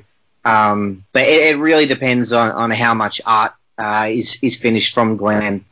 Um, because you know what, we we could just show them what we have now, but you know, it, it's it's not very official. Uh, we just used a lot of sort of uh, King's Features Phantom stuff, um, so we probably shouldn't be showing people that prototype. Yeah. And we want people the right feel. Um, Yeah. So if, if it isn't ready, uh, if the art isn't ready, I do not think we'll be showing it um, at Supernova. So. Mm. Mm. All right, Glenn. Um, needs a a fire under his backside by the sounds of it. That's right. You guys, you guys hassle him for me, and that's half my job done. yeah, yeah. He'll enjoy that. I Uh, he's think he gets. I think he gets hassled enough. You think he's got like about twenty wives by the amount of people he gets hassled and nagged by. yeah. Ah, very cool. Well, um, well, I, have we have we got any more questions, guys? Or have we taken up enough of Dale's time tonight? Yeah, no, um, I think we're good. yeah. Well, thank you for joining us uh, tonight, Dan. No problem, guys. No, it was, it was fun to do this. Um, yeah, thanks for having me on. Yeah, and look, It's been a pleasure. as you get, as you get other things that you can release and um, and whatever, we'd love to have you on again. Or if you want Mm. to just flip us a line, we can put stuff up on the website as well. Um, I'm certainly, you know, we'll make sure that we put a, a, a written post up shortly about the, well, I'll say shortly in the next couple of days about the uh, the trade paperback as well, and um, you know a bit about the gameplay that you've told us tonight as well. So um, any way that we can help support it because at the end of the day, like you said, if it doesn't if it doesn't achieve the target, it doesn't get made, and the three of us all want a copy. So um, we, right, we need yeah. everyone else to get on board. Yes. Yeah. So, but if you guys do want to check out sort of what I'm doing as well, um, I will be releasing um, stuff about the Phantom game and other projects I'm doing Yeah, um, on my White Cat Press um, Facebook page. cool. Um, Yep. Alex will also be releasing uh, bits of information about the game on um, his Facebook page, which is uh, Games by Alex Winter, and Winter is W Y N N T R, I think. So yeah, look, we'll definitely uh, let you guys know. Um, but yeah, our Facebook page is, is probably also the best place to look. Yep. Just coming sort of information, a little bit of goss here and there. Very cool. Sounds people good. should go and like and follow those um, those pages immediately then, so that they stay on top of it. Yeah, and we'll have links to those on our podcast um, Mm. page and stuff like that as well. So thanks, guys. Cool. Thanks No, very no much, Dale. Thanks, Dale. Yeah. Thanks, mate. Now, that was our interview with Dale McCanty.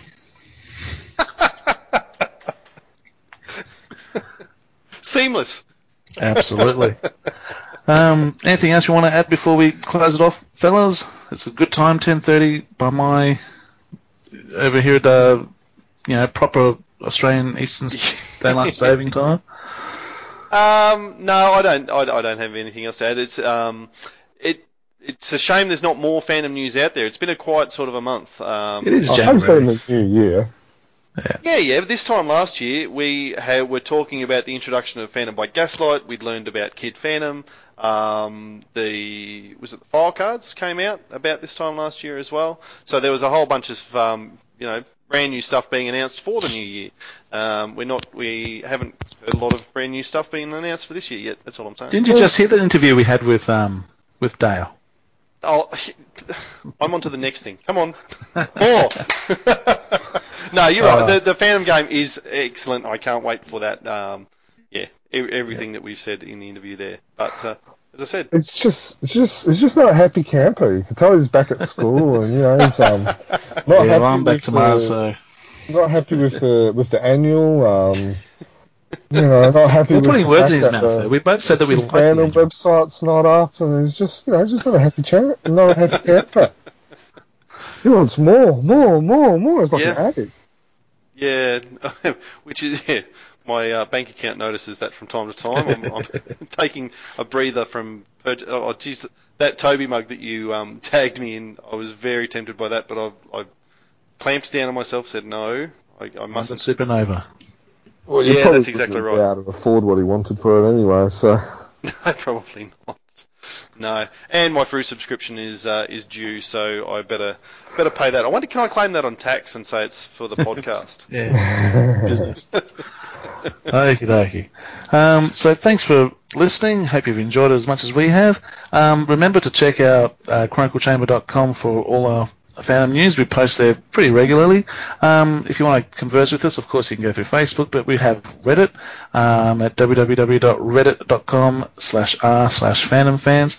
While we're talking about social media, um, the shout outs to White Cat Press and games by Alex Winter that were no, that were mentioned in the interview. Give them a, um, a check out, and we'll give a link to them um, probably when we post this up. Um, on our Facebook, which is Chronicle Chamber Phantom fan page and Chron- and Phantom Collector group. Um, we have email, of course, chroniclechamber at gmail.com, Twitter at Chronicle Tweets, and Instagram at Chronicle Chamber. Um, of course, you can subscribe to us on iTunes and your Android devices. Um, anything else there, fellas? No, mate. Just that people should definitely be going to bit.do slash Frew 2017 if they want to vote on the best Frew cover or story for last year and perhaps pick themselves up a Frew Crew badge. That is bit, dot do, do slash Frew 2017. well done, Fraser. Seamless. Happy fandoming, everyone. Happy Absolutely. fandoming. Happy fandoming. 500 years ago, he washed ashore the sole survivor of a shipwreck. And upon the skull of the man who killed his dad, he said, I'm mad, I must eradicate piracy, injustice, and cruelty. And all my sons will follow me, so evildoers will believe that this man cannot die. The Phantom! The ghost who walks. The Phantom! Enemies beware, the Phantom's always there, but you won't mind the Phantom. He finds you